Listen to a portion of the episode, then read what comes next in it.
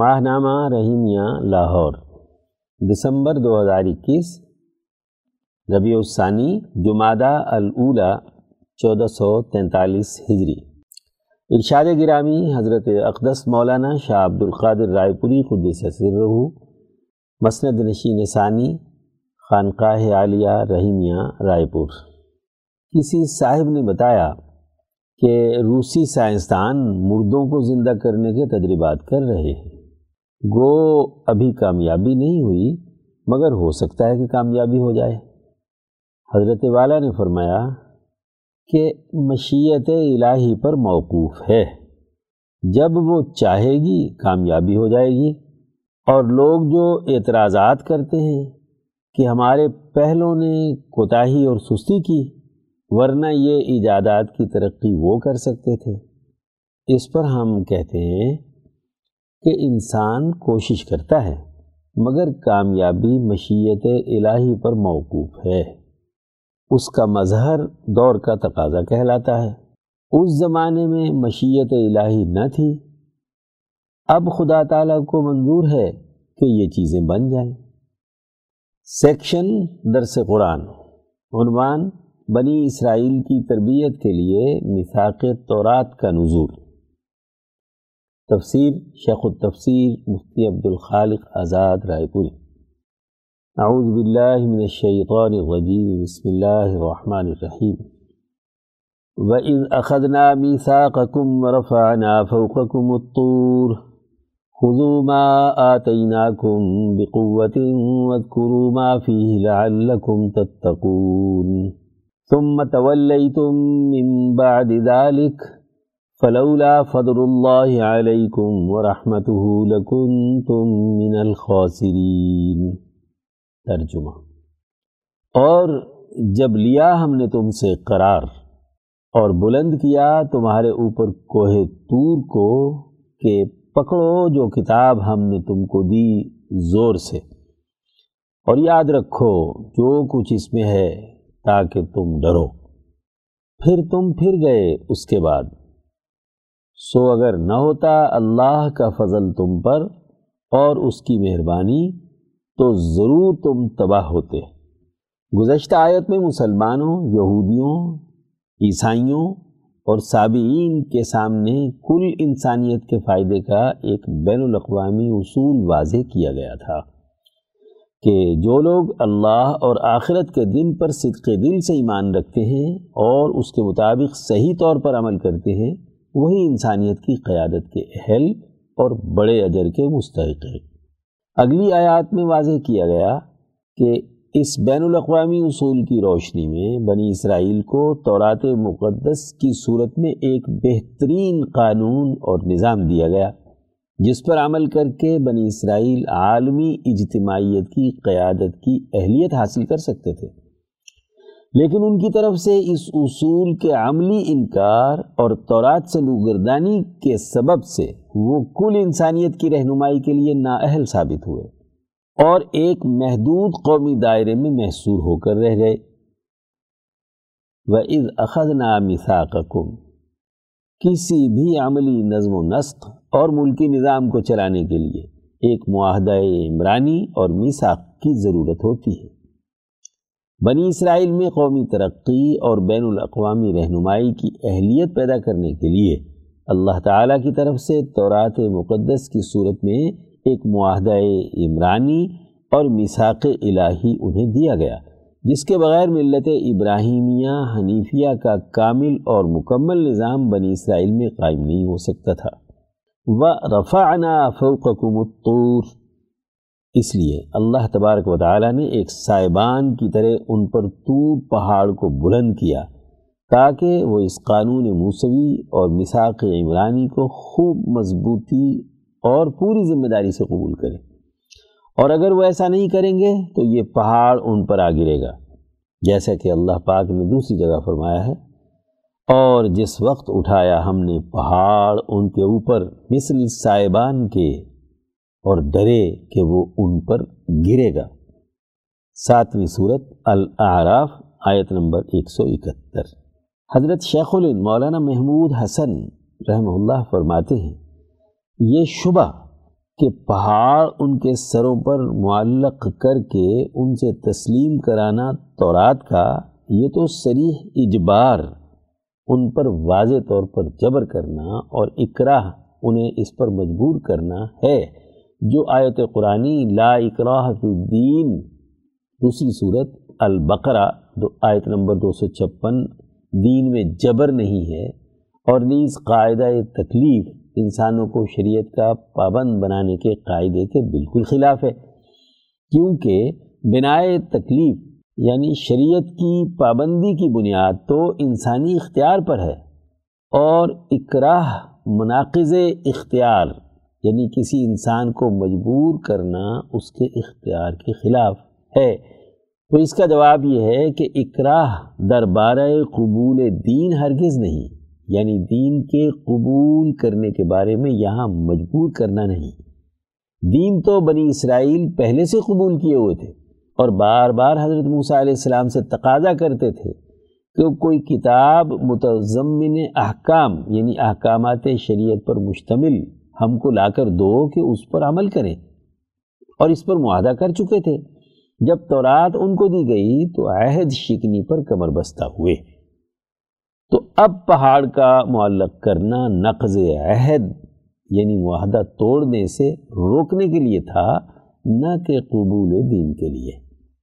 خدو ما آتیناکم بقوہ تورات کی صورت میں جو تمہیں میساق عمرانی دیا گیا ہے اس میں بیان کردہ دستور، آئین اور قانون کو پوری طاقت، قوت اور مضبوطی سے تھام لو۔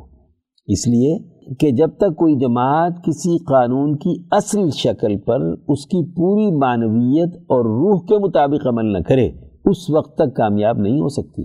قانون کی ظاہری شکل تبھی نتیجہ خیز ہوتی ہے جب اس کی اصل حکمت پوری طرح محفوظ رہے۔ وَذْكُرُوا کرو معافی ہی لعلکم تتقون۔ جو کچھ اس آئین اور قانون میں ہے، اسے اچھی طرح یاد رکھنے کا حکم دیا گیا۔ اس لیے کہ کسی قانون اور مساق عمرانی کے ذیلی اور ضمنی قوانین یعنی بائی لاس بناتے وقت اصل قانون کی روح اور حکمت کو پیش نظر رکھنا ضروری ہوتا ہے۔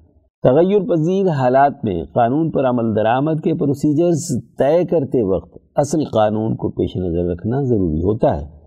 ایسی صورت میں ہی اللہ کے ڈر اور خوف کی اساس پر انسانیت میں عادل و انصاف کا نظام قائم کیا جا سکتا ہے۔ تم تولیتم من بعد ذلك۔ اس کے بعد انہوں نے اس مساق اور معاہدے کی خلاف ورزی کی۔ انہوں نے نہ صرف تورات کے اصل قوانین اور احکامات کو پس پشت ڈالا، بلکہ اس مساق عمرانی و الہی کے احکامات کی اصل روح اور حکمت تک کو ذاتی خواہشات اور گروہی مفادات کے ذریعے سے ختم کر کے رکھ دیا۔ تورات کے احکامات سے روگردانی کے حوالے سے آئندہ آیات میں تفصیلات آ رہی ہیں فلولا فضل اللہ علیکم ورحمته لکنتم من الخاسرین بنی اسرائیل کی طرف سے اس تمام تر معاہدہ شکنی اور خلاف ورزی کے باوجود اللہ تبارک و تعالی نے ان پر اپنا فضل اور رحمت کرتے ہوئے انبیاء علیہ السلام اور ان کے حواریین کے ذریعے سے ان کی تربیت کا سلسلہ جاری رکھا۔ امام شاہ ولی اللہ دہلوی رحمہ اللہ فرماتے ہیں کہ انہوں نے جب صدق دل کے ساتھ تورات کی تعلیمات کی اطاعت اور فرمبرداری کی اور اس کے احکامات کا نظام قائم کیا تو اللہ تعالیٰ نے ان پر برکات نازل کی۔ اور جب انہوں نے نافرمانی کی تو اللہ نے ان سے انتقام لیا۔ جب بھی ان پر کوئی مصیبت نازل ہوئی تو اس سے نکلنے کا انہیں راستہ بھی دکھایا۔ اس طرح ان کی تربیت اور اہلیت پیدا کرنے کے لیے انبیاء کے سچے حواریین اور متبعین کے ذریعے سیاست الہیہ کام کرتی رہی۔ تعویل الاحادیث۔ اگر اللہ تعالیٰ کا یہ فضل اور رحمت نہ ہوتی تو بنی اسرائیل سرے سے خسارے اور گھاٹے میں رہتے۔ سیکشن درس حدیث۔ عنوان آداب گفتگو۔ تحریر مولانا ڈاکٹر محمد ناصر جنگ عن عروة بن الزبير أن عائشة أخبرته أنه استأذن على النبي صلى الله عليه وسلم رجل فقال، ائذنوا له فبئس ابن العشيرة أو بئس أخو العشيرة فلما دخل الان له الكلام، فقلت يا رسول الله، قلت ما قلت؟ ثم ألنت له في القول؟ فقال، أي عاشة إن شر الناس منزلة عند الله من تركه أو ودعه الناس اتقاء فحشه. الصحیح البخاری حدیث چھ ہزار ایک سو اکتیس. حضرت عربہ بن زبیر رضی اللہ عنہ، حضرت عائشہ رضی اللہ عنہ سے روایت کرتے ہیں کہ ایک آدمی نے نبی صلی اللہ علیہ وسلم سے اندر آنے کی اجازت طلب کی۔ تو آپ صلی اللہ علیہ وسلم نے فرمایا، اسے اندر آنے کی اجازت دے دو، یہ اپنی قوم کا انتہائی برا آدمی ہے۔ جب وہ اندر آیا تو آپ صلی اللہ علیہ وسلم نے اس کے ساتھ بڑی نرمی سے گفتگو فرمائی۔ میں نے کہا، اللہ کے رسول، آپ نے اس کے متعلق کیا فرمایا تھا؟ پھر اتنی نرمی کے ساتھ گفتگو فرمائی۔ آپ سے نے فرمایا اے عائشہ، اللہ کے نزدیک مرتبے کے اعتبار سے بدترین شخص وہ ہے جسے لوگ اس کی بد زبانی سے محفوظ رہنے کے لیے چھوڑ دیں۔ دائیں دین کو حکمت کے اصول پر بات کہنی چاہیے۔ حکمت کا معنی ہے گفتگو کا ایسا اسلوب جو مدلل اور دل نشین ہو اور مخاطب کی ذہنی سطح کا لحاظ کر کے بات کی جائے۔ جس سے اس کو اپنی غلط رائے اور رویے کو بدلنے میں آسانی ہو جائے۔ دائی کا فاتحانہ طرز عمل نقصان دہ ہوتا ہے۔ نبوی دعوت کا اسلوب انسان کو غور و فکر کے ذریعے از خود فیصلہ کرنے کی راہ پر ڈالنا ہوتا ہے۔ اس لیے قرآن حکیم نے کہا وجا دل بلتی ہی احسن کہ مخالف کی بات سے اختلاف بھی اچھے طریقے سے کیا جائے۔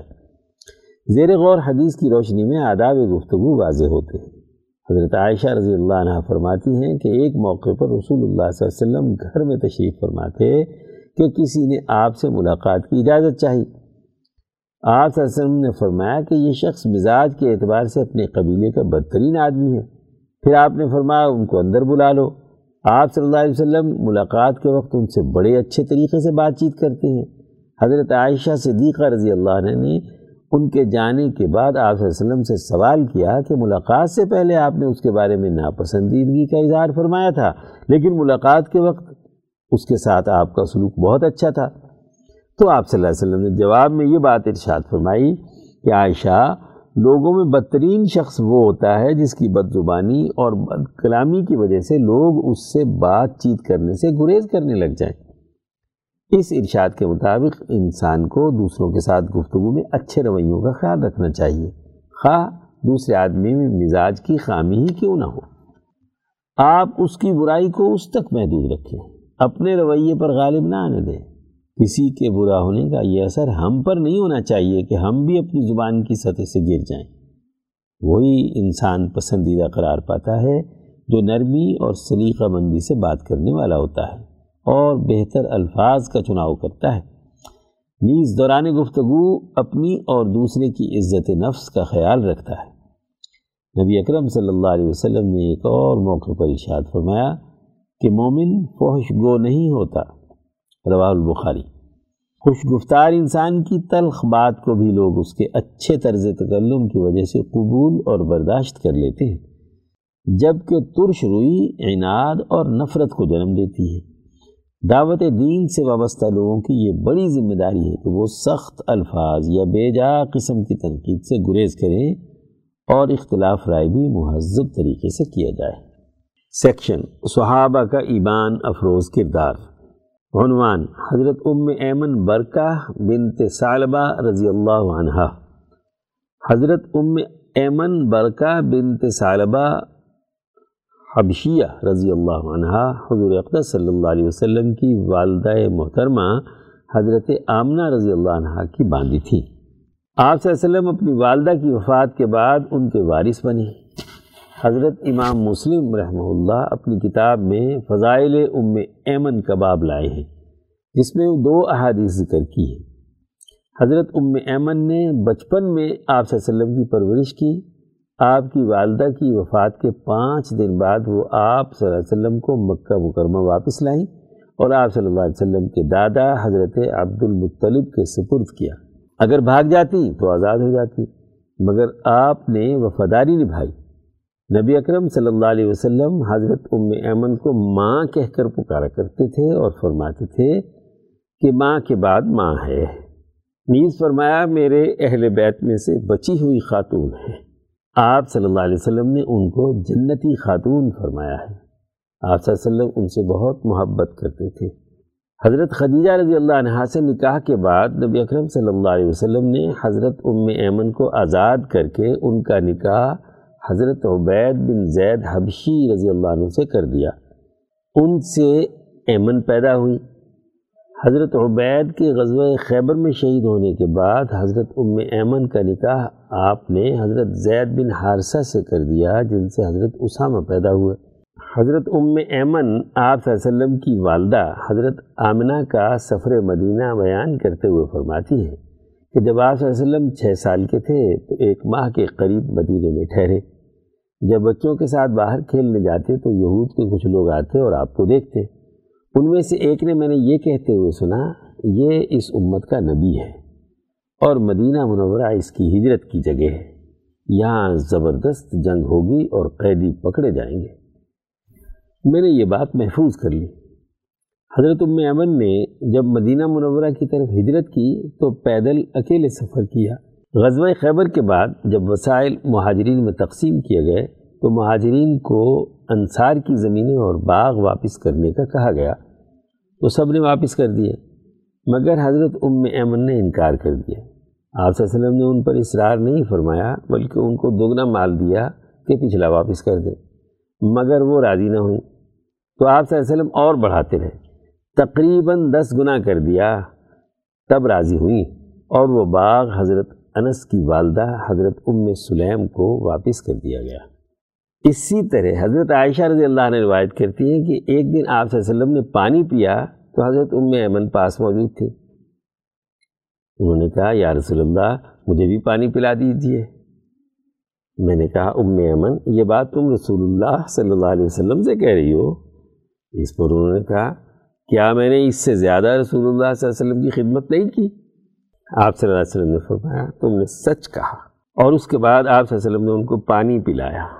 اس سے معلوم ہوتا ہے کہ آپ صلی اللہ علیہ وسلم حضرت ام امن کا بہت خیال رکھتے تھے اور انہیں بھی آپ صلی اللہ علیہ وسلم کی محبت کی وجہ سے اپنے آپ پر ناز تھا۔ حضرت عمر فاروق رضی اللہ عنہ کی وفات کے بعد آپ دنیا سے رخصت ہوئی سیکشن شذرات، عنوان، پاکستانی سیاست میں شدت پسند جماعتوں کے اسباب اور ان کا مستقبل۔ تحریر، محمد عباس شاد۔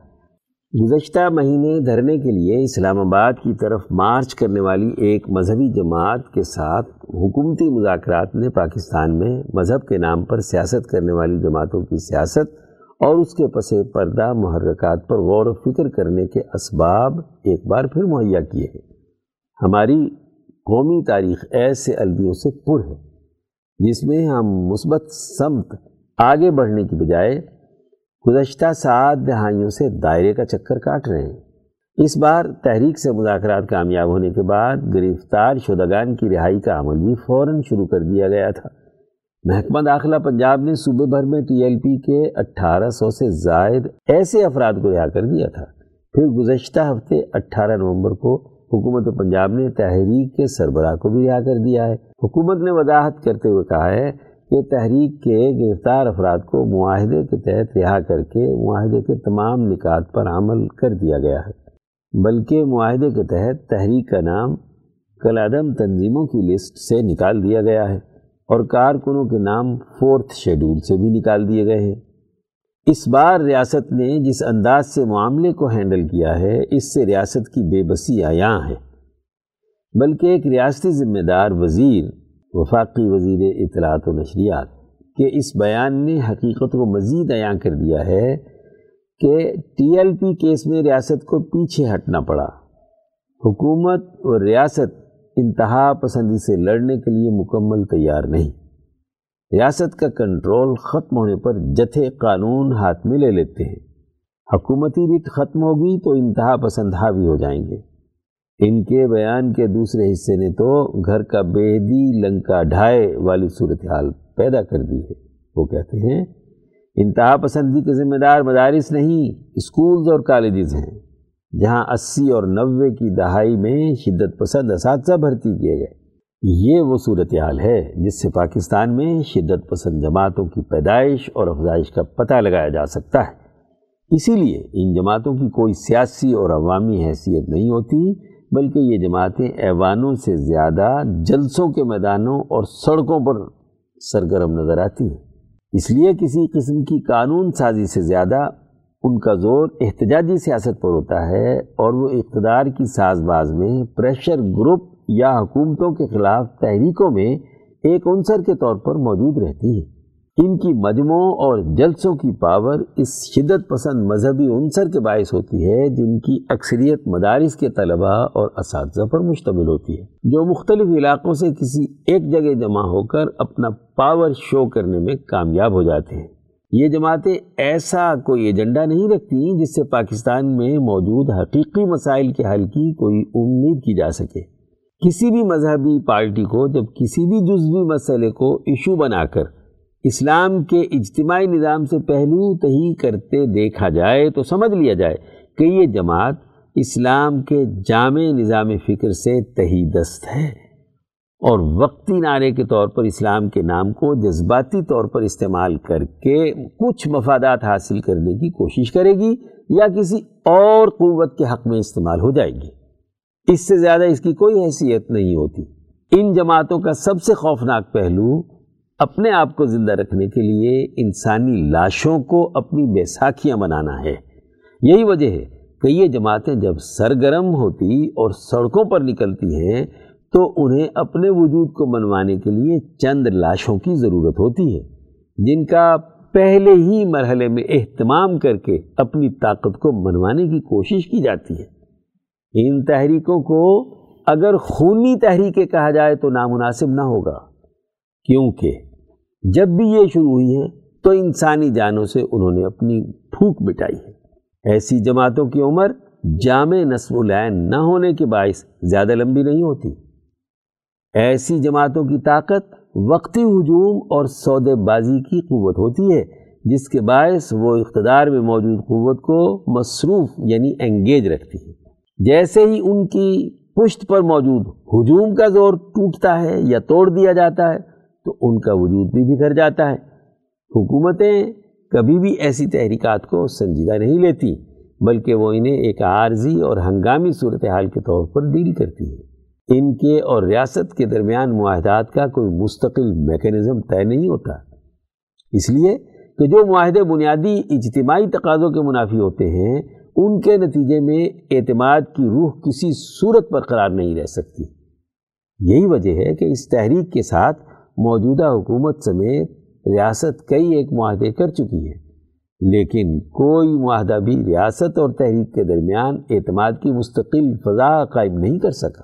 آج ہمیں ان اسباب پر غور کرنے کی ضرورت ہے جن کے باعث ہمارے ہاں ایسی شدت پسند مذہبی تحریکات پیدا ہو جاتی ہیں۔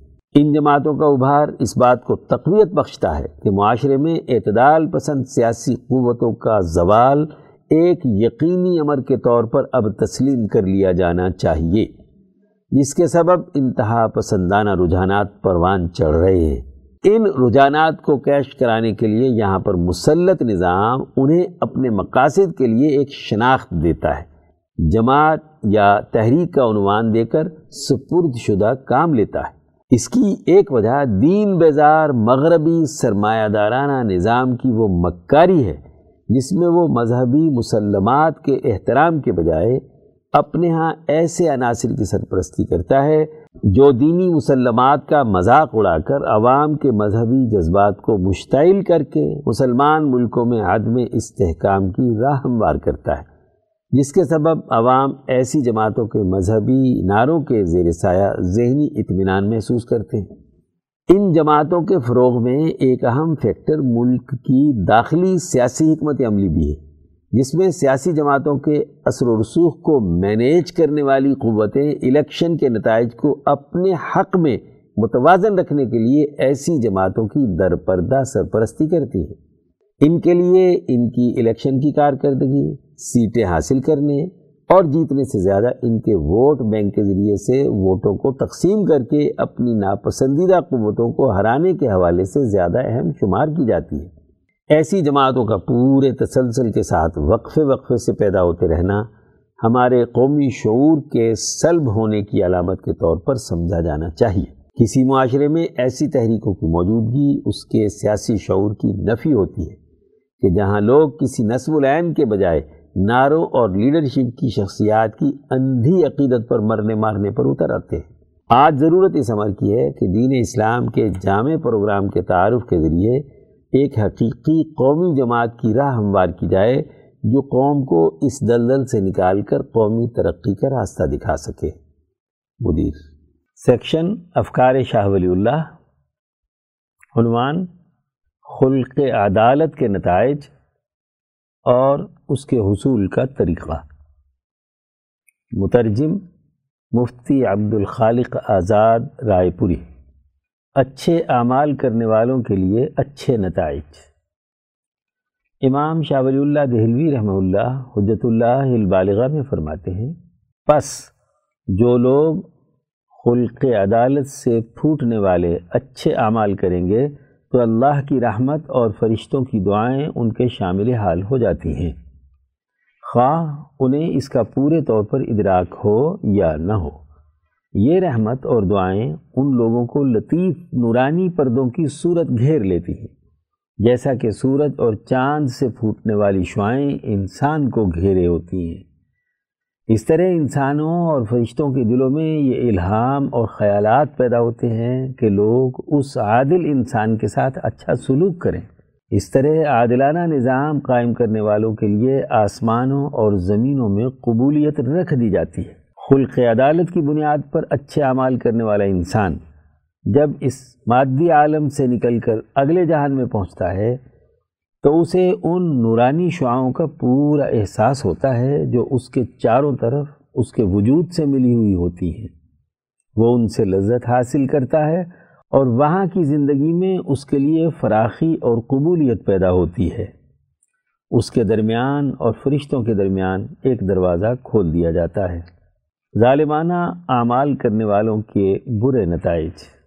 شاہ صاحب فرماتے ہیں، جو آدمی فساد پیدا کرنے والے اعمال کرتا ہے تو اللہ کا غضب اور فرشتوں کی لانت اس کے شامل حال ہوتی ہے۔ اس طرح اندھیروں کے ایسے پردے اسے گھیر لیتے ہیں جو غضب الہی سے پھوٹتے ہیں۔ ملائے سافل کے فرشتوں اور دیگر لوگوں کے دلوں میں، ملائے اعلیٰ کے فرشتے اللہ کے غضب اور لانت کی صورت میں یہ خیال اور الہام ڈالتے ہیں کہ اس مغزوب اور ملعون انسان کے ساتھ تمام لوگ برا سلوک کریں۔ اس طرح اس سے آسمانوں اور زمینوں میں بغض اور نفرت پیدا کر دی جاتی ہے۔ ایسا ظالم اور فسادی آدمی جب اس دنیا سے اگلے جہان میں جاتا ہے، تو اسے پوری طرح یہ احساس ہو جاتا ہے کہ یہ غضب الہی اور لانت کے اندھیرے پردے اسے کاٹ کھا رہے ہیں۔ ان کے ذریعے سے اس کی جان تکلیف میں مبتلا ہوتی ہے۔ وہ وہاں بہت تنگی اور نفرت پاتا ہے اور یہ نفرت اس کو چاروں طرف سے گھیر لیتی ہے۔ اس پر ہر طرح سے آخرت کی زندگی تنگ ہو کر رہ جاتی ہے۔ خلق عدالت کی اقسام اور ان کے نام۔ نمبر ایک، خلق عدالت کا تعلق جب انسان کی جسمانی وضاقتہ یعنی اٹھنے، بیٹھنے، سونے، جاگنے، چلنے اور گفتگو کرنے، بالوں اور لباس کو سنبھالنے اور شکل و صورت میں ہو، تو اسے ادب کہا جاتا ہے۔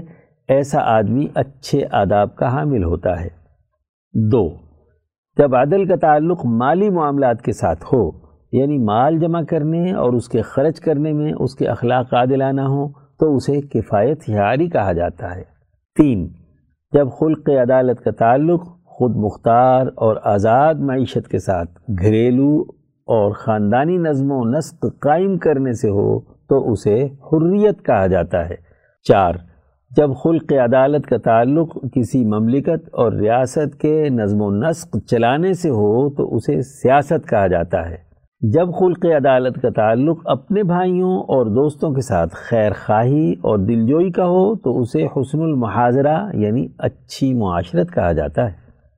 خلق عدالت حاصل کرنے کا بہترین طریق۔ خلق عدالت کو حاصل کرنے کا عمدہ طریقہ یہ ہے کہ انسان میں رحمت اور شفقت کا مادہ ہو۔ وہ انسانوں سے محبت کرے اور ان کے لیے دل میں نرمی ہو۔ دلی سختی اور تنگی نہ ہو۔ ان تمام امور کے ساتھ ساتھ وہ اجتماعیت کے فائدے کے لیے افکار کلیہ اور اجتماعی سوچ اور فکر کا حامل ہو۔ انسانی معاملات کے انجام اور نتائج پر اس کی گہری نظر ہو۔ خلق سماحت اور خلق عدالت کا باہمی تعلق۔ خلق سماحت اور خلق عدالت ایک پہلو سے ایک دوسرے کی ضد محسوس ہوتے ہیں۔ اس لیے کہ اکثر انسانوں کے لیے خلق سماحت کے سبب اپنے دلوں کا عالم بالا کی طرف میلان اور توجہ رکھنا اور خلق عدالت کے سبب انسانوں سے شفقت و رحمت اور محبت کا تعلق رکھنا بالکل ایک دوسرے کے مخالف سمت چلنا ہوتا ہے۔ خاص طور پر وہ لوگ جن کی ملکیت اور بہیمیت میں ایک دوسرے کے ساتھ تجازب یعنی کھینچتانی ہوتی ہے۔ اس لیے تم نے ملکیت عالیہ رکھنے والے اکثر اولیاء اللہ کو دیکھا ہوگا کہ وہ صرف اللہ تعالیٰ کی طرف متوجہ رہتے ہیں، لوگوں سے اپنا رشتہ سرے سے منقطع کر لیتے ہیں اور بیوی بچوں اور اولاد اور دیگر لوگوں سے بہت دور رہتے ہیں۔ جبکہ بہیمیت شدیدہ رکھنے والے عام لوگوں کو دیکھا ہوگا کہ ان کو ان کی بیویاں اور ان کی اولاد اور دیگر دنیاوی معاملات گھیرے رکھتے ہیں۔ یہاں تک کہ یہ تمام چیزیں انہیں اللہ کا ذکر بھلا دیتی ہیں۔ حضرات انبیاء علیہ السلام کا اصل طریقہ یہ ہے کہ وہ ان دونوں اخلاق کی مصلحتوں کی رعایت کرتے ہوئے احکامات دیتے ہیں۔ اسی لیے انبیاء علیہ السلام نے اپنی تعلیمات کو کثرت سے قانونی نظام میں منضبط کر کے پیش کیا ہے اور ان دونوں اخلاق کے ظاہری تضاد کی وجہ سے پیدا ہونے والی مشکلات کو ایک دوسرے سے جدا کر کے انسانوں کی ترقی کے لیے نظام فکر و عمل طے کیا ہے، جاری ہے۔ من ابواب الاحسان، باب نمبر ایک، علم الشرائع والاحسان تاریخ اسلام کے ناقابل فراموش واقعات۔ عنوان اندلس کے علماء و سائنسدان شیخ اکبر محی الدین ابن عربی۔ حصہ دوم تحریر مفتی محمد اشرف عاطف، لاہور۔ شیخ ابن عربی رحمہ اللہ نے اہل علم سے استفادے کے لیے بہت سے ممالک کا سفر کیا۔ پانچ سو نوے ہجری یعنی گیارہ سو ترانوے عیسوی میں آپ نے شمالی افریقہ کے ملک تیونس کا سفر کیا اور وہاں کے مشہور عالم اور صوفی بزرگ ابو القاسم بن قسی سے قصب فیض کیا۔ وہیں آپ نے اندلس کے صوفیاء کے حالات پر مشتمل کتاب روح القدس لکھی، جس میں تقریباً پچپن صوفیاء اکرام کے حالات کا تذکرہ ہے، جن کے ساتھ آپ کا رابطہ رہا اور ان کی مجالس میں بیٹھے۔ تیونس سے آپ نے مکہ جانے کا ارادہ کیا اور براستہ فلسطین آج میں سفر ہوئے۔ مکہ آپ کے نزدیک عالم غیب اور عالم شہود کا مقام اتصال ہے۔ یہیں پر آپ نے اپنی مشہور زمانہ تصنیف الفتوحات المکیہ فی معرفت المالکیہ والملکیہ لکھنے کا آغاز کیا۔ یعنی مکے کے روحانی خزائن تک رسائی اور اس کے سربستہ رازوں کو منکشف کرنا۔ پانچ سو ننانوے ہجری یعنی بارہ سو دو عیسوی میں کتاب لکھنا شروع کی اور چھ سو ستائیس ہجری مطابق بارہ سو تیس عیسوی میں اس کی تکمیل ہوئی۔ بلکہ چھ سو پچپن مطابق بارہ سو ستاون تک اس میں اضافے کیے گئے۔ فتوحات مکیہ ابن عربی کے افکار اور ان کی تحقیقات کا نچوڑ سمجھی جاتی ہے۔ شیخ خود اس کتاب کے بارے میں لکھتے ہیں کہ اس کتاب میں میں نے زیادہ تر وہ باتیں بیان کی ہیں جو اللہ تعالیٰ نے بیت اللہ کے طواف یا اس کے پاس بیٹھنے سے مجھ پر منکشف کی۔ ان کی تحریروں میں گہری بصیرت اور رمضیت کا ایک جہان معنی پوشیدہ ہے۔ فتوحات مکیہ ایک زخیم کتاب ہے جو سات جلدوں پانچ سو ساٹھ ابواب اور پندرہ ہزار صفحات پر مشتمل ہے۔ شیخ عبد الوہاب شعرانی رحمہ اللہ نے اس کتاب کا خلاصہ لکھا اور پھر خلاصے کا خلاصہ الکبریت الاحمر فی بیان علوم شیخ اکبر تحریر کیا۔ شیخ شارانی لکھتے ہیں کہ مجھے فتوحات مکیہ کے کچھ ابواب کے مضامین میں تردد ہوا۔ تحقیق کرنے پر پتہ چلا کہ وہ شیخ کے کلام میں الحاق کیا گیا ہے۔ اسی وجہ سے شیخ عربی کے کچھ مخالفین نے شیخ کی طرف بہت سی باتیں منسوب کر کے ان کو متعون کرنے کی کوشش کی ہے، جو حقیقت میں ان کی نہیں۔ علامہ جلال الدین سیوتی رحمہ اللہ نے شیخ ابن عربی پر لگائے گئے الزامات کا اپنی ایک کتاب التنبیح الغبی فی بریت ابن العربی میں جواب دیا ہے۔ اس طرح ماضی میں حضرت مولانا شیخ علی تھانوی رحمہ اللہ نے بھی ابن عربی رحمہ اللہ کی برات میں کتاب التنبیح الطربی فی تنزیت ابن العربی لکھی۔ تحقیق و جستجو کے حوالے سے ان کی ملاقات ارسطو کے شارح و مترجم اور مشہور فلسفی ابن رشد کے ساتھ بھی ہوئی۔ فتوحات مکیہ میں اس ملاقات کا تفصیلی حال درج ہے۔ یہ ملاقات اس وقت ہوئی جب ابن رشد فکر کی بلندیوں پر پرواز کر رہے تھے اور شیخ ابن عربی عالم روحانی اور مشاہدہ تجلیات کی منازل طے کر رہے تھے۔ مکہ مکرمہ میں سلسلہ سہروردیہ کے بانی شیخ شہاب الدین سہروردی رحمہ اللہ سے بھی ملاقات ہوئی۔ شیخ سہروردی سے ان کے شاگردوں نے ابن عربی کے بارے میں پوچھا کہ آپ نے انہیں کیسے پایا؟ تو آپ نے کہا وہ ایک سمندر ہے جس کا کوئی کنارہ نہیں۔ آپ نے بغداد، موصل اور دوسرے کئی شہروں کا سفر کیا۔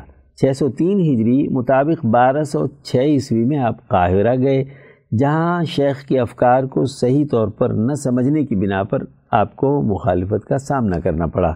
چھ سو سات ہجری مطابق بارہ سو دس عیسوی میں آپ نے کونیا کا سفر کیا۔ وہاں کے سلطان نے آپ کا شاندار استقبال کیا۔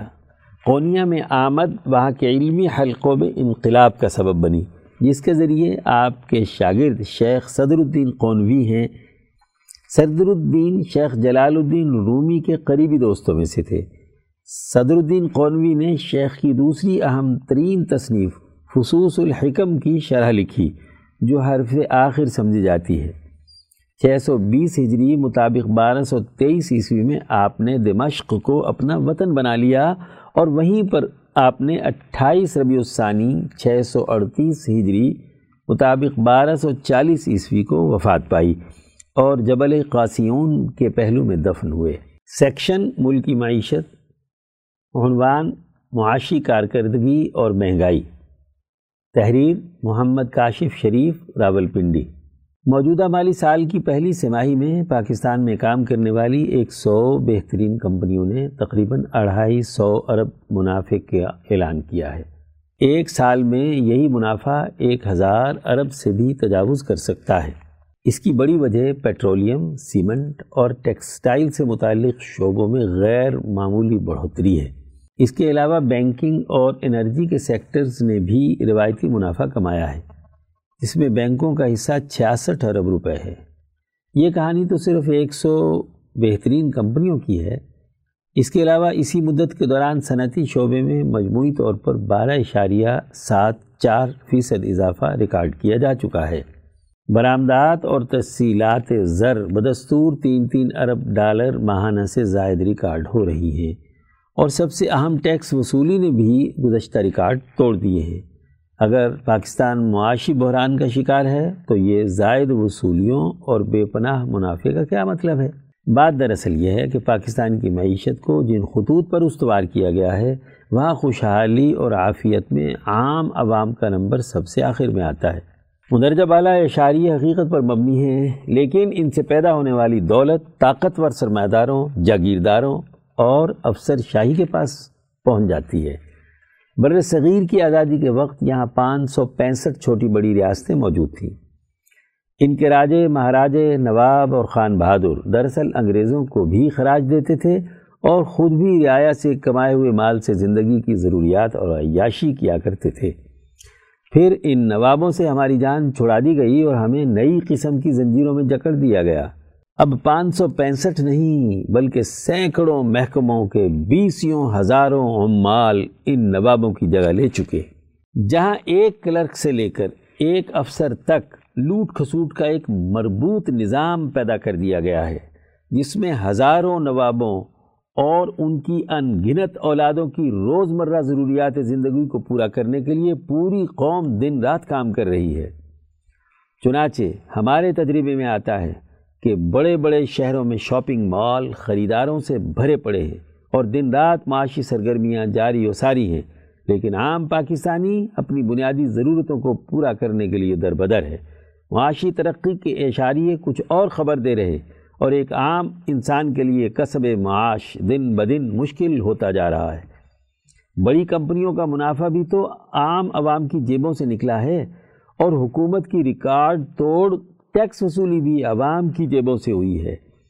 اس دولت کو پاکستانیوں کے مفاد میں کیسے استعمال کیا جائے اور اسے کیسے مہنگائی کے عذاب سے چھٹکارا دلایا جائے، اس کے لیے عالمی مہنگائی کی لہر کو گزرنے دیں، اس کے بعد ایک نیا جال بن لیا جائے گا۔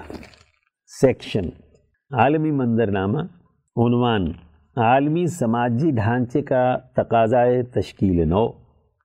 تحریر مرزا محمد رمضان راول پنڈی اقوام متحدہ نے دنیا کے ممالک کو معاشی اعتبار سے دو حصوں میں تقسیم کیا ہے، ترقی یافتہ اور ترقی پذیر۔ معیار کے پیمانے کے طور پر G D P G N P, fix آمدنی، صنعتی ڈھانچہ، معیار زندگی کو جانچنے کا ذریعہ بنایا گیا ہے۔ ایچ ڈی آئی یعنی ہیومن ڈیولپمنٹ انڈیکس کے مطابق وہ ممالک جو صحت کے لیے صحت مند اور محفوظ ماحول سے لطف اندوز ہوتے ہیں، بچوں کی فلاح و بہبود، نقل و حمل، مواصلات، تعلیمی سہولیات، بہتر رہائش اور رہائشی ماحول، صنعتی بنیادی ڈھانچہ، ٹیکنیکل ترقی، شخصی آمدنی میں اضافہ اور مستقبل میں شرح آمدنی میں اضافے کی توقعات کے حامل ممالک کو ترقی یافتہ کہا جاتا ہے۔ مزید یہ کہ ایسے ممالک صنعتی شعبے سے خدمات کے مقابلے میں زیادہ آمدنی حاصل کرتے ہیں۔ ترقی یافتہ ممالک کی فہرست میں اقوام متحدہ نے Australia, Canada, France, Germany, Italy, Japan, Norway, Sweden, Switzerland اور ریاستہائے متحدہ امریکہ کو شامل کیا ہے۔ اس کے برعکس وہ ممالک جو صحت مند اور محفوظ ماحول سے محروم ہوں، کم آمدنی کی حامل گھریلو زندگی ناخواندگی، ناقص تعلیمی ماحول، نقل و حمل، مواصلات، طبی سہولیات، غیر مستحکم سرکاری قرض، غیر مساوی تقسیم آمدنی، شرح اموات، شرح پیدائش، ماں اور نوزائیدہ بچوں میں غذائیت کی کمی کے باعث بچوں کی شرح اموات میں اضافہ، بے روزگاری، غربت، غیر مستحکم قیمتوں جیسے مسائل سے دو چار ہوں، انہیں ترقی پذیر ممالک کی فہرست میں شامل کیا ہے۔ Colombia, Hindustan, Kenya, Pakistan, Sri Lanka Thailand اور ترکی وغیرہ اس کی مثالیں ہیں۔ پچاس ملکوں کے سربراہوں کے امریکی ریاست سین فرانسسکو میں اس معاہدے پر دستخط کرنے سے اقوام متحدہ کے تحت بننے والے تمام ادارے اپنے چارٹر کے مطابق چوبیس اکتوبر انیس سو پینتالیس سے قابل عمل ہو گئے تھے۔ اس وقت دنیا کے ملکوں کی کل تعداد دو سو چھ ہے۔ دو ریاستیں ایسی ہیں جو اقوام متحدہ کی رکن نہیں ہیں کوسوو اور ویٹیکن۔ تائیوان کو چین سے علیحدہ حیثیت حاصل ہے۔ بعض ریاستیں غیر متعین حیثیت میں شمار ہوتی ہیں۔ ان کی تعداد گیارہ ہیں۔ یوں ایسے ممالک کی کل تعداد ایک سو ترانوے ہیں لیکن اگر ہم ممالک کے بارے میں بات کریں اور اس تصور میں غیر تسلیم شدہ اور متنازع علاقوں کو بھی شامل کر لیں تو یہ تعداد دو سو باسٹھ تک پہنچ سکتی ہے۔ ان تمام ممالک کے تعاون سے جو عالمی سماجی ڈھانچہ تشکیل دیا گیا ہے، اس میں عالمی سلامتی کے ضامن فورم کے مستقل ارکان کی تعداد صرف پانچ ہے۔ یہی پانچ ممالک دنیا کے رجحانات کا تعین کرتے ہیں۔ انہی کی اتباع میں مقامی ملکوں کے سماجی ڈھانچے بھی انہی خطوط کا عکس ہیں۔ جس کا نتیجہ یہ ہے کہ قومی وسائل پر ایک مخصوص طبقہ قابض ہے، جس نے نظام چلانے کے لیے جو انتظامیہ تشکیل دی، اس کا مزاج متکبرانہ ہے۔ وہ عوام کو کیڑے مکوڑوں سے زیادہ کچھ نہیں سمجھتے، وہ عوام کے حقوق ادا نہیں کر سکتے، تکبر اور تحکمانہ رویہ ہی ان کا طرز حکمرانی ہے۔ اگر عوام کو قریب کریں گے تو ان کے حقوق ادا کرنے پڑیں گے، جس کے لیے وسائل درکار ہوں گے۔ یہی وجہ ہے کہ اس سماجی ڈھانچے کو توڑے بغیر عوام کے مسائل حل ہونا مشکل ہی نہیں، بلکہ ناممکن ہے۔ وہ آج کے عالمی سماجی ڈھانچے کے تحت کروڑوں عوام محنت کرتے ہیں، جبکہ نتائج چند خاندانوں کی تجوریوں میں منتقل ہو جاتے ہیں۔ محنت کشوں کا چھپر خالی کا خالی ہی رہتا ہے۔ عجیب فلسفہ ہے کہ ایک انسان جیسے جیسے محنت کرتا ہے، ویسے ویسے کلاش ہوتا جاتا ہے۔ سماجی نظام اسے تحفظ دینے کی بجائے اس کی چھت چھین لیتا ہے۔ یہی طرز عمل اقوام متحدہ کے عملی نظام میں دکھائی دیتا ہے۔ دنیا کے ایک سو ترانوے ممالک کے عوام محنت کرنے کے باوجود اپنی بنیادی ضرورتوں سے محروم ہیں۔ انہیں ترقی پذیر کہہ کر سلا دیا جاتا ہے۔ جبکہ دنیا کے جی سیون یعنی سات بڑے ممالک ان کی محنتوں کے نتائج مسلسل چرا رہے ہیں، جس پر دنیا میں ان کی مذمت ہونی چاہیے تھی۔ الٹا انہیں ترقی یافتہ کہہ کر غریب ممالک کے عوام کو مطمئن کر دیا جاتا ہے۔ یہ ظلم۔ اسلام نے چودہ سو برس پہلے ایک ایسا عالمی نظام تشکیل دیا جو محنت کرنے والے کا گھر اس کے ثمرات سے بھر دیتا تھا۔ ریاستی ڈھانچہ عوام پر قہر مزلت بن کر نہیں گرتا تھا۔ عام آدمی کے حقوق محفوظ سے کیونکہ عوام کے حقوق کی حفاظت کرنے والے دن رات ان کی خبر گیری کیا کرتے تھے۔ حضرت ابو حریرہ رضی اللہ عنہ سے منقول ہے کہ ایک روز میں رسول اللہ صلی اللہ علیہ وسلم کے ساتھ ان کے گھر کی طرف جا رہا تھا۔ راستے میں ایک بدو ملا۔ اور اس نے آپ علیہ وسلم کی چادر آپ کے سر سے زور سے کھینچی، یہاں تک کہ آپ کی گردن مبارک سرخ ہو گئی۔ غریب تھا کہ آپ کا سر مبارک دیوار سے جا لگے۔ آپ صلی اللہ علیہ وسلم نے فرمایا، تیرا جو مطلب ہے وہ کیا ہے؟ اس نے کہا کہ میرے دونوں اونٹ غلے سے بھر دے۔ اس واسطے کہ جو تیرے پاس مال ہے وہ اللہ کا ہے، کچھ تیرا اور تیرے باپ کا نہیں ہے۔ آپ صلی اللہ علیہ وسلم نے فرمایا، تو سچ کہتا ہے، یہ مال حق تعالیٰ کا ہے، میرا اور میرے باپ کا نہیں ہے۔ لیکن یہ جو میری چادر تو نے زور سے کھینچی اور مجھ کو رنج پہنچایا، یہ تو میرا حق ہے۔ اس کا عوض تو میں تجھ سے لوں گا۔ اس نے کہا کہ میں ہرگز اس کا عوض نہ دوں گا۔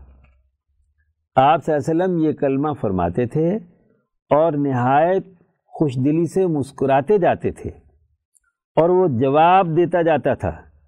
جب اسی گفتگو میں تھوڑی دیر گزری، تب آپ صلی اللہ علیہ وسلم نے ایک شخص کو بلا کر فرمایا، اس کے ایک اونٹ پر کھجور اور دوسرے اونٹ پر جو بھر کے اس کے حوالے کر دو۔ سنن ابی داود کتاب الادب، جلد دوم، صفحہ نمبر چھ سو پچاسی۔ آپ صلی اللہ علیہ وسلم کے عہد مبارک میں ایسا شاندار سماجی ڈھانچہ قائم کیا گیا جس نے ایک عام انسان کو اتنا طاقتور اور بے باک بنا دیا تھا کہ وہ سربراہ ریاست کے سامنے اپنی حاجات بیان کرنے میں کسی قسم کی ہچکچاہٹ محسوس نہیں کرتا تھا۔ پھر یہی نہیں کہ محض حاجات ہی پورے کرنے کا حکم دیا گیا ہو، بلکہ ان کی تکمیل بھی بر وقت کی جاتی تھی۔ اخلاقیات کی بلندی کا یہ عالم محض افسانہ دکھائی دیتا ہے، کیونکہ انسانی تاریخ ایسے عجائبات سے بالکل نابلد ہے۔ یہ ایک سچائی اور اٹل حقیقت ہے۔ آج کا سماجی ڈھانچہ انسانی زندگی میں آسانیاں پیدا کرنے کے بجائے ان پر مصیبتوں کے پہاڑ توڑ رہا ہے۔ چہ جائے کہ عام آدمی کو اس کی دہلیز پر اس کے حقوق فراہم ہوتے، وہ بیچارہ در بدر کی ٹھوکریں کھا رہا ہے اور کوئی اس کا پرسان حال نہیں ہے۔ لہذا آج کے سماجی نظام کا ایک ایسے نظام سیاست و معیشت کے ساتھ تبدیل ہونا وقت کا تقاضا ہے، جو نہ صرف کمزور انسانوں کا پشتیبان ہو، بلکہ عام انسانوں کے حقوق پورے کرے۔ ان کی عزت نفس کی حفاظت کرتے ہوئے انہیں پروقار اور خوددار بنائے۔ بلکہ ان کے اندر جذبہ حریت کو بھی ہمیشہ بیدار رکھے۔ حضور اکرم صلی اللہ علیہ وسلم کے عہد کے علاوہ کے علاوہ خلفۂ اکرام کے ادوار میں بھی ایسا سماجی ڈھانچہ برقرار رہا۔ یہی وجہ تھی کہ یہ نظام دنیا میں چودہ سو سال تک انسانیت کی خدمت کرتا رہا۔ جو لوگ آج حدیث کا انکار کرتے ہیں، اس کے پیچھے ان کا ڈر اور خوف بھی ہے کہ جن حکمرانوں کا وہ ساتھ دیتے ہیں، ان کا رویہ فرعون، نمرود اور شداد سے بھی بدتر ہے۔ لہٰذا اس کے بعد ان کی حمایت کا جواز ختم ہو جاتا ہے۔ جبکہ آپ صلی اللہ علیہ وسلم کا بطور ایک سربراہ ریاست کے عملی نمونہ ایسا شاہکار ہے کہ انسانی تاریخ آج تک اس کے پائے کی ایک بھی مثال پیش کرنے سے قاصر ہے۔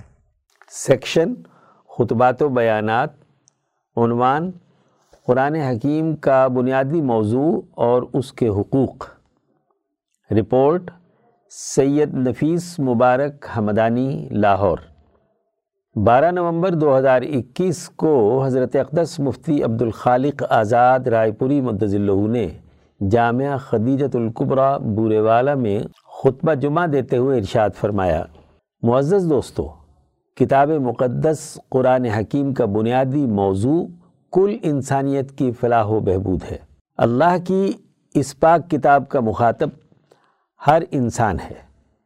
اس انسان کی اصل انسانیت کو ابھارنے کے لیے، دنیا اور آخرت میں کامیاب بنانے کے لیے یہ کتاب نازل کی گئی ہے۔ اللہ پاک فرماتے ہیں کہ ہم نے اس کتاب مقدس کو حق کے ساتھ نازل کیا ہے۔ سترویں صورت بنی اسرائیل، آیت نمبر ایک سو پانچ۔ یہ حق باتیں بیان کرتی ہے۔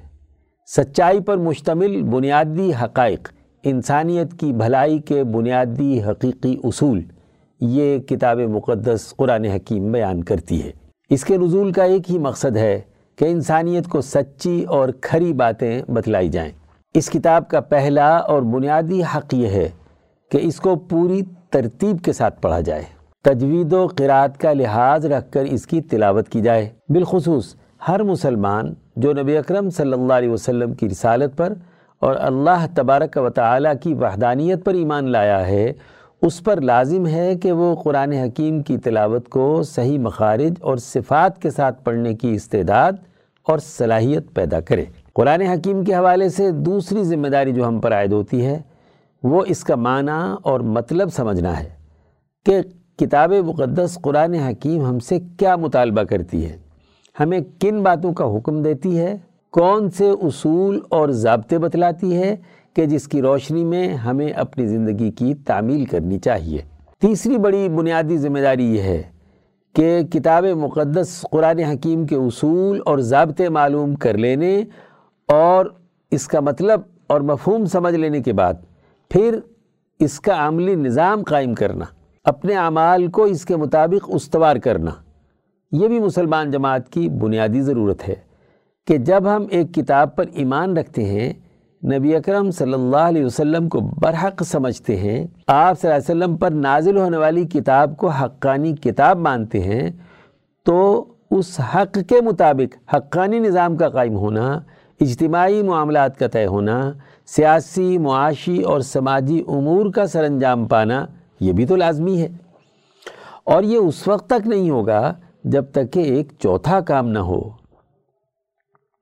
چوتھا کام یہ ہے کہ قرآن حکیم کے احکامات اور اس کے اساسی امور کے مطابق افراد کی تربیت کرنا، تزکیہ کرنا، ان کے دلوں سے حسد، کینہ، بغض اور ناحق رویوں کو نکالنا اور حقانی اخلاق کو ان کے دلوں میں منتقل کرنا، جسے اصطلاح میں طریقت کہا جاتا ہے۔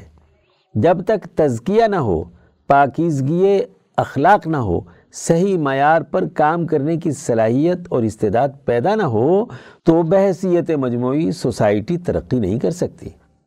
مدارس و مکاتب کا بنیادی مقصد بھی یہی ہے کہ مسلمانوں میں قرآن حکیم سے متعلق یہ چار امور پیدا کریں۔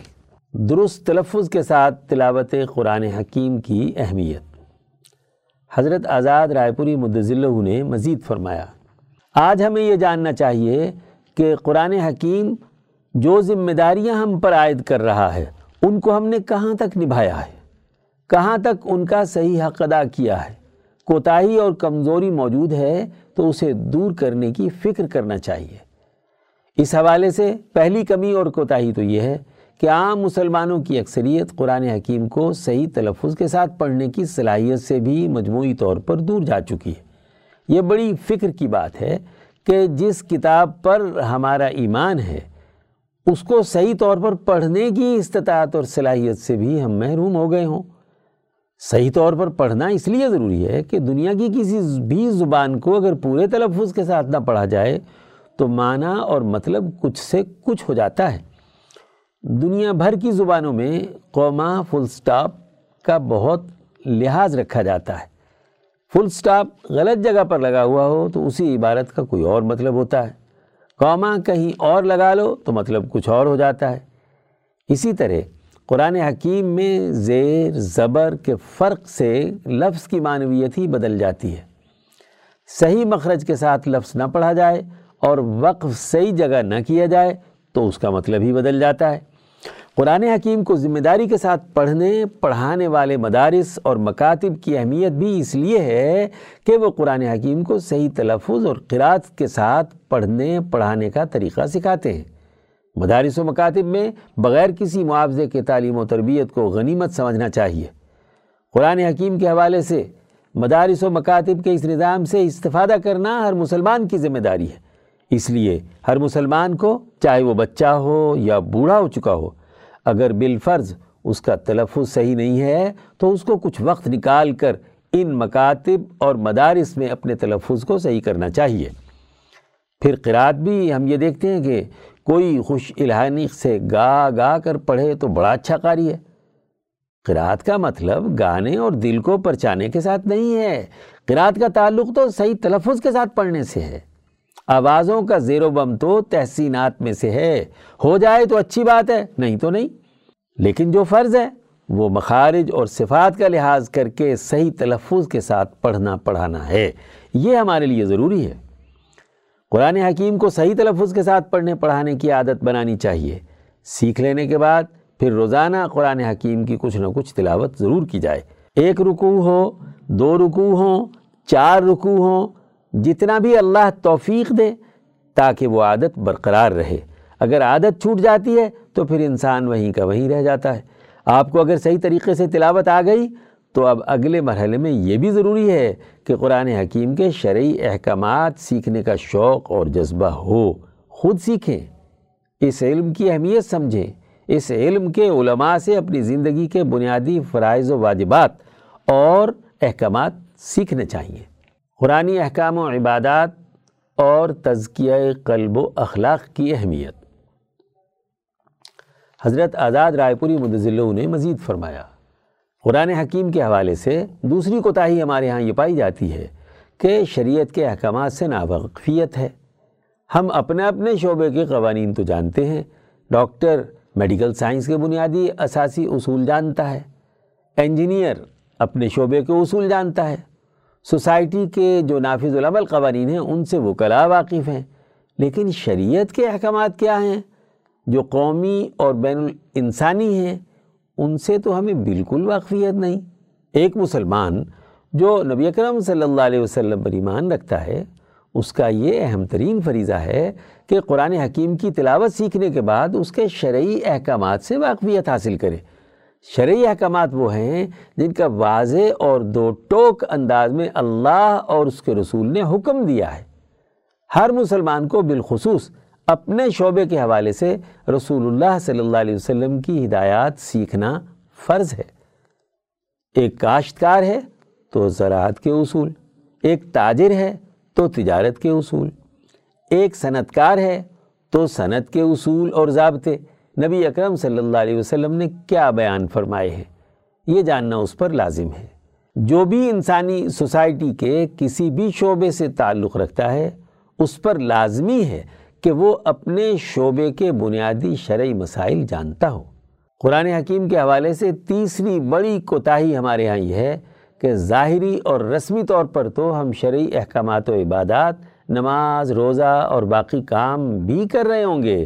لیکن دل کی دنیا نہیں بدلتی۔ دل میں وہی حسد، وہی کینہ، وہی بغض، وہی بد اخلاقی، وہی غصہ، وہی نفرتیں۔ تو اگر دل صاف نہیں ہوا تو اس کا تذکیہ نہیں ہوا۔ نماز بھی پڑھی، روزہ بھی رکھا، حج بھی کیا، عبادات بھی کی۔ تو دل کی حالت نہ بدلنے کے نتیجے میں وہ نتیجہ خیز نہیں ہوتی۔ یہ تبھی ہوگا جب ہمارے اخلاق درست ہوں گے۔ اگر اخلاق درست نہیں ہے لیکن تلاوت بھی بہت کر لی، بہت خوش الہانی سے قرآت پڑھ بھی لی اور سن بھی لی، نماز بھی پڑھ لی، روزہ بھی رکھ لیا، حج بھی کر لیا، اخلاق نہیں بدلے، دوسرے انسانوں کو نقصان پہنچانے کے جذبے میں کمی نہیں آئی، اصلاح نہیں ہوئی اور اعلیٰ اخلاق پیدا نہیں ہوئے، تو ہم نے قرآن حکیم کے اس تیسرے اہم ترین فریضے سے غفلت برتی۔ قرآن حکیم کے حوالے سے چوتھے فریضے سے تو سرے سے غفلت ہے۔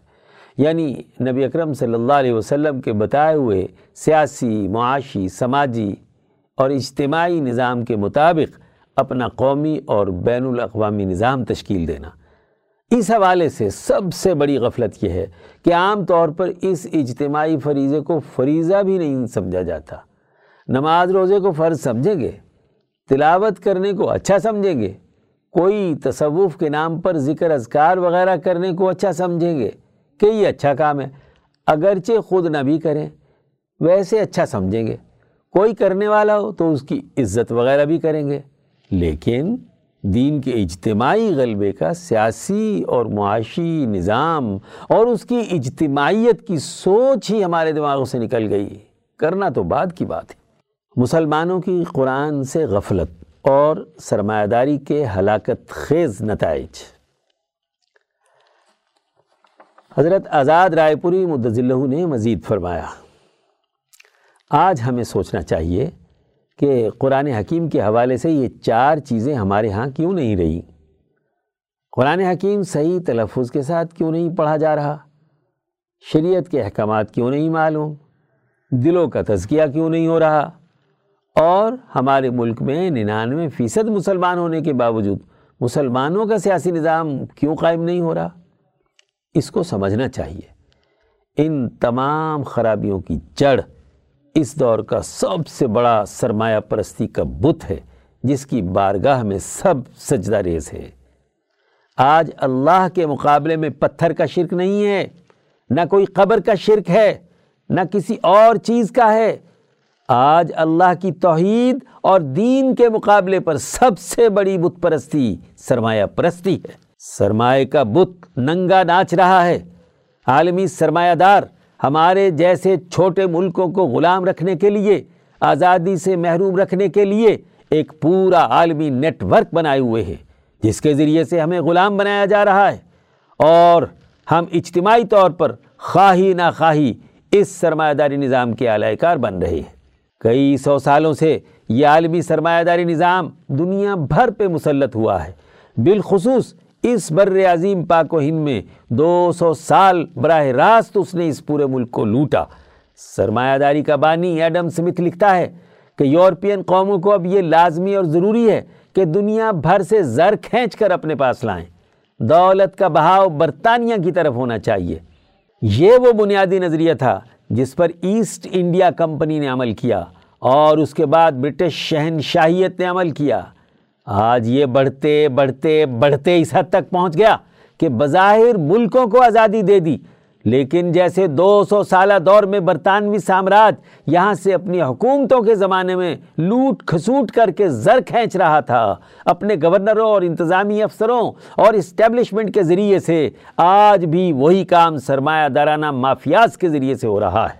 آج ہمیں سوچنا چاہیے کہ قرآن حکیم کے ساتھ تعلق کے نتیجے میں ہمارے اندر جو مثبت تبدیلی آنی چاہیے تھی، وہ تبدیلی عنقا ہے۔ اس کا نتیجہ ہے۔ کہ ہم دنیا میں بھی ذلت کی حالت میں ہیں، قرآن سے دور ہیں، اس کے اخلاق اور کردار ہمارے اندر نہیں ہیں، اس کے حوالے سے رویے نہیں ہیں۔ بڑے سے بڑا نیک آدمی، بڑے سے بڑا عبادت گزار، بڑے سے بڑا تبلیغی، بڑے سے بڑا کسی پیر کا مرید ہو، لیکن اخلاق اس کے وہی ہے جو اس سرمایہ داری نظام کے ہیں۔ وہ اسی لوٹ کھسوٹ کے ساتھ شامل ہے، اسی کا حصے دار ہے۔ اس لیے آج ہمیں اجتماعی توبہ کی ضرورت ہے۔ تمام کے تمام لوگوں کا اللہ کی طرف رجوع کرنا، قرآن کی تعلیمات سے وابستگی اختیار کرنا آج کے دور کا بنیادی تقاضا ہے۔ غفلت میں پڑے رہے تو دنیا کا عذاب تو ہے ہی، آخرت کا عذاب اس سے بھی بڑھ کر ہے۔ اللہ تعالی ہمیں قرآن حکیم کو سمجھنے اور اس کا صحیح طور پر حق ادا کرنے کی توفیق عطا فرمائے۔ آمین۔ سیکشن وفیات۔ عنوان حضرت حاجی یعقوب علی رحمہ اللہ کا سانحہ ارتحال۔ تحریر مفتی عبدالخالق آزاد رائے پوری۔ سلسلہ عالیہ رحیمیہ رائے پور کے چوتھے مسند نشین حضرت اقدس مولانا شاہ سعید احمد رائے پوری رحمہ اللہ کے مجاز حاجی یعقوب علی ہارون آبادی مختصر علالت کے بعد پندرہ ربیع الاول چودہ سو تینتالیس ہجری مطابق بائیس اکتوبر دو ہزار اکیس بروز جمعۃ المبارک بہاول پور کے ایک اسپتال میں ارتحال فرما گئے۔ انا للہ و انا الیہ راجعون۔ انا للہ ما اخذ ولہ ما اعطا آپ کی پیدائش تیرہ سو اٹھاون ہجری مطابق انیس سو چالیس عیسوی ہندوستان کی مشہور ریاست بیکانیر کے ایک گاؤں گنگا رام میں ہوئی۔ آپ کے والد محترم کا اس میں گرامی عبدالعزیز تھا، جو بہت دیندار اور پرہیزگار انسان تھے۔ انیس سو سینتالیس عیسوی میں پاکستان بننے کے بعد ان کا خاندان ہارون آباد ضلع بہاول نگر کے قریب ایک گاؤں میں منتقل ہو گیا تھا۔ انہوں نے ابتدائی تعلیم قرآن کریم ناظرہ اپنے گاؤں میں حاصل کی۔ اس کے بعد ہارون آباد میں تیرہ سو ستتر ہجری مطابق انیس سو اٹھاون عیسوی میں میٹرک کیا اور پھر پاکستان نیوی میں ملازمت اختیار کر لی۔ اس دوران خدمات سر انجام دیتے ہوئے متعدد ممالک میں جانے کا اتفاق ہوا۔ وہ اپنی ملازمت کے آخری دس سال اسلام آباد میں تعینات رہے۔ تقریباً پچیس سال نیوی میں خدمات سر انجام دینے کے بعد چودہ سو ساٹھ ہجری مطابق انیس سو چھیاسی عیسوی میں ریٹائر ہوئے۔ حاجی صاحب مرحوم فرمایا کرتے تھے کہ میں پہلے نماز روزے سے بہت دور اور بدعتی ماحول سے تعلق رکھتا تھا۔ داڑھی بھی منڈایا کرتا تھا۔ پھر دل میں بے چینی پیدا ہوئی اور یہ خیال ہوا کہ کسی متبع سنت شیخ سے بیعت ہو جاؤں۔ ایسے کامل شیخ کی تلاش میں ادھر ادھر پھرتا رہا، لیکن کہیں طبیعت نہ لگی۔ آپ کے بڑے بھائی حاجی یوسف علی مرحوم کا بیعت کا تعلق دین پور ضلع بہاول نگر میں قائم خانقاہ کے تیسرے مسند نشین، حضرت مولانا محمد یحییٰ بہاول نگری رحمہ اللہ، خلیفہ مجاز حضرت اقدس مولانا شاہ عبد القادر رائے پوری رحمہ اللہ سے تھا۔ چودہ سو ہجری مطابق انیس سو اسی عیسوی میں تعطیلات کے زمانے میں آپ ہارون آباد تشریف لائے ہوئے تھے۔ حاجی یعقوب علی فرماتے ہیں کہ ایک روز میرے بڑے بھائی حاجی یوسف علی نے فرمایا کہ دین پور شریف بہاول نگر میں ایک بزرگ ہیں، ان کے پاس چلتے ہیں۔ آپ کی طبیعت کو ان سے مناسبت ہو تو بیت ہو جانا، ورنہ واپس آ جائیں گے۔ پہلے تو میں نے انکار کیا، لیکن بھائی صاحب کے اصرار پر ان کے ساتھ دین پور آ گیا۔ حضرت بہاول نگری رحمہ اللہ نماز جمعہ کے لیے مسجد میں تشریف لائے۔ تو آپ کو دیکھتے ہی میرے دل میں شوق پیدا ہوا کہ میں انہی بزرگ سے بیت ہوں گا۔ نماز کے بعد میں نے حضرت سے بیعت کی درخواست کی، جسے آپ نے قبول فرما لیا اور بیعت فرما کر اپنے حلقہ خدام میں شامل فرما لیا۔ بیعت کے بعد حضرت کی دعا اور برکت سے میرے اندر بڑی تبدیلی پیدا ہوئی۔ سوانے حضرت مولانا محمد یاہیہ بہاول نگری رحمہ اللہ، صفحہ نمبر دو سو بائیس۔ حضرت اقدس مولانا محمد یحییٰ بہاول نگری نے آپ کو حضرت اقدس مولانا شاہ عبدالعزیز رائے پوری رحمہ اللہ سے تعلق قائم رکھنے کا حکم دیا۔ اس طرح آپ نے عمر بھر حضرت اقدس سے بہت گہرا تعلق رکھا۔ ایک دفعہ حضرت اقدس رائے پوری سالس اسلام آباد میں حاجی صاحب کے گھر قیام فرماتے اور حضرت بہاول نگری رحمہ اللہ حج بیت اللہ کے لیے تشریف لے گئے تھے۔ وہاں سے حاجی یعقوب علی کے نام ایک خط میں حضرت بہاول نگری تحریر فرماتے ہیں کہ آپ کا خط ملا جس کا اشد انتظار تھا۔ غالباً آپ آفتاب رشت و ہدایت کی آغوش میں ہیں۔ بڑی خوشی کی بات ہے کہ آپ نے غوث وقت معدن البرکات والفیوز، محبت نور شریعت ہادی طریقت، شمس العارفین سید السالکین، حضرت مولانا الشاہ عبدالعزیز صاحب، جانشین خانقاہ رحیمیہ، لا زالت شمس فیوزہم بازغت، کو مہمان بنا کر میزبانی کا شرف حاصل کیا، جو بہت مبارک ہے۔ بھائی یعقوب علی صاحب، آپ نے بقول حضرت سلطان باہو رحمہ اللہ گھر بیٹھے ہی حج کا شرف حاصل کر لیا۔ حضرت سلطان باہو فرماتے ہیں مرشد دادی دار باہو۔ مینو لکھ کروڑا حجاں ہو۔ مرشد کی نگاہ کرم ہزار سال کی نگاہ بیریا سے بہتر ہے۔ سوانے، صفحہ ایک سو انتالیس۔ اس طرح حاجی صاحب نے ایک طرف حضرت اقدس مولانا محمد یحییٰ بہاول نگری سے ابتدائی طور پر سلوک کی منازل طے کی اور فیوزات حاصل کیے۔ تو دوسری طرف حضرت اقدس مولانا شاہ عبدالعزیز رائے پوری قدس سر روح کے فیوز و برکات سے بھی خود مستفید ہوئے۔ حضرت اقدس رائے پوری سالس کے وصال جون بانوے عیسوی کے بعد حضرت اقدس مولانا شاہ سعید احمد رائے پوری رحمہ اللہ سے بھی اسی طرح بدستور تعلق رکھا۔ اور پھر حضرت بہاول نگری رحمہ اللہ کے وصال شعبان چودہ سو چودہ ہجری مطابق جنوری انیس سو چورانوے عیسوی کے بعد مستقل طور پر حضرت اقدس رائے پوری رابع رحمہ اللہ سے فیوز و برکات حاصل کرتے رہے۔ حضرت بہاول نگری رحمہ اللہ نے ایک دفعہ حاجی یعقوب علی سے فرمایا تھا کہ اگر آپ کو حضرت مولانا شاہ سعید احمد رائے پوری کی کوئی بات سمجھ نہ آئے تو یہی سمجھنا کہ میرے دماغ کی کمزوری ہے۔ ان کو اللہ نے بہت اونچا مقام عطا فرمایا ہے۔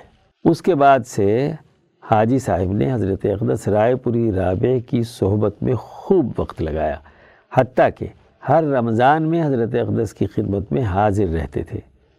آپ بہت ذاکر و شاغل اور خانقاہ رحیمیہ کے معمولات اور باطنی اشغال کے بہت پابند تھے۔ حضرت اقدس مولانا شاہ سعید احمد رائے پوری رحمہ اللہ نے چودہ سو بتیس ہجری مطابق دو ہزار گیارہ عیسوی میں انہیں سلسلہ عالیہ رحیمیہ رائے پور کے فروغ کے لیے اجازت عنایت فرمائی۔ انہوں نے اپنے خاندان کے تمام بچوں کو سلسلہ عالیہ رحیمیہ رائے پور سے جوڑا۔ وہ ہمیشہ اپنے بیٹے حافظ شبیر علی اور دونوں صاحبزادیوں اور ان کے بچوں کو حضرت اقدس رحمہ اللہ کے ساتھ نسبت قائم رکھنے کی تاکید کرتے رہتے تھے۔ حضرت اقدس مولانا شاہ سعید احمد رائے پوری رحمہ اللہ کے وصال ستمبر دو ہزار بارہ عیسوی کے بعد راقم سطور سے بھی وہی محبت اور سلسلے کا تعلق دل و جان سے قائم رکھا۔ اللہ تعالیٰ ان کے درجات بلند کرے اور ان کے پسماندگان کو صبر جمیل نصیب فرمائے اور اس سلسلے کیے فیوز و برکات سے مستفید فرمائے۔ آمین۔ سیکشن، مہمان کالم، عنوان حجت اللہ البالغہ کا مطالعہ ہر ایک طالب علم کے لیے لازم ہونا چاہیے۔ تحریر اے آر کارنیلیس، مترجم مولانا بشیر احمد لدھیانوی۔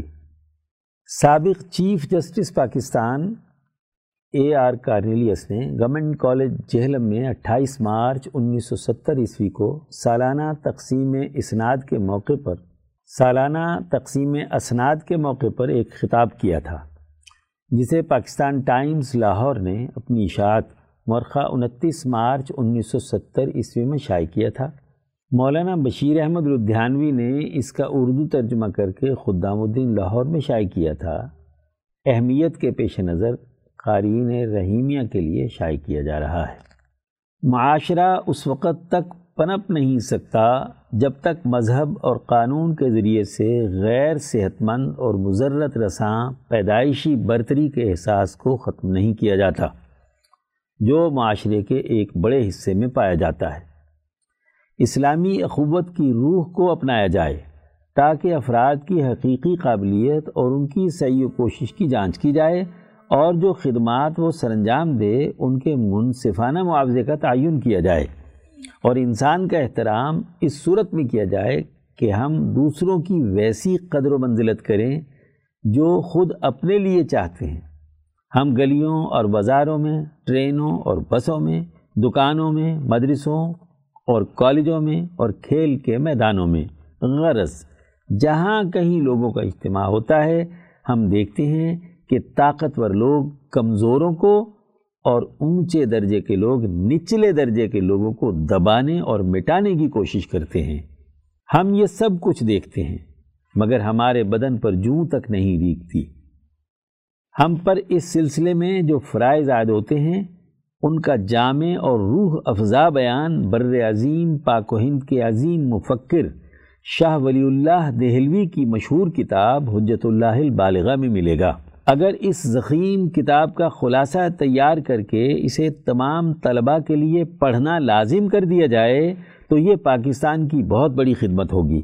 اس کتاب کی تعلیمات کے ذریعے سے جو کہ سادہ مگر دل نشی انداز میں بیان کی گئی ہیں، یہ سبق سکھایا جاتا ہے کہ تعلیم حاصل ہی اس لیے کی جاتی ہے کہ تمام انسانوں کے حقوق کے احترام اور ان کی آزادی کے جذبے کو ترقی دی جائے۔ اور یہ معلوم ہو جائے کہ ہر ایک انسان مساوی احترام و دانش اور ضمیر کے ساتھ وجود میں آتا ہے اور یہ کہ زکوٰۃ اور بیت المال کے نظامات سے ہر ایک مسکین اور محروم کا خوراک، لباس اور مکان حاصل کرنے کا حق ہے۔ یہ کتاب واضح طور پر اس اصول پر بڑا زور دیتی ہے کہ معاشرے کا حق فرد پر فائق ہے۔ فرد کے حقوق چاہے کتنے بھی بلند درجے کے کیوں نہ ہوں، معاشرے کا نظم و ضبط، مشترکہ مفاد اور بہبود عام افراد کے حقوق پر فوقیت رکھتے ہیں۔ اس کتاب میں نجی اور مجلسی زندگی میں پاکیزگی اور صفائی پر تفصیلی ہدایات دی گئی ہیں اور اس سلسلے میں گھر اور خاندان کے ناموس کو بڑی اہمیت دی گئی ہے۔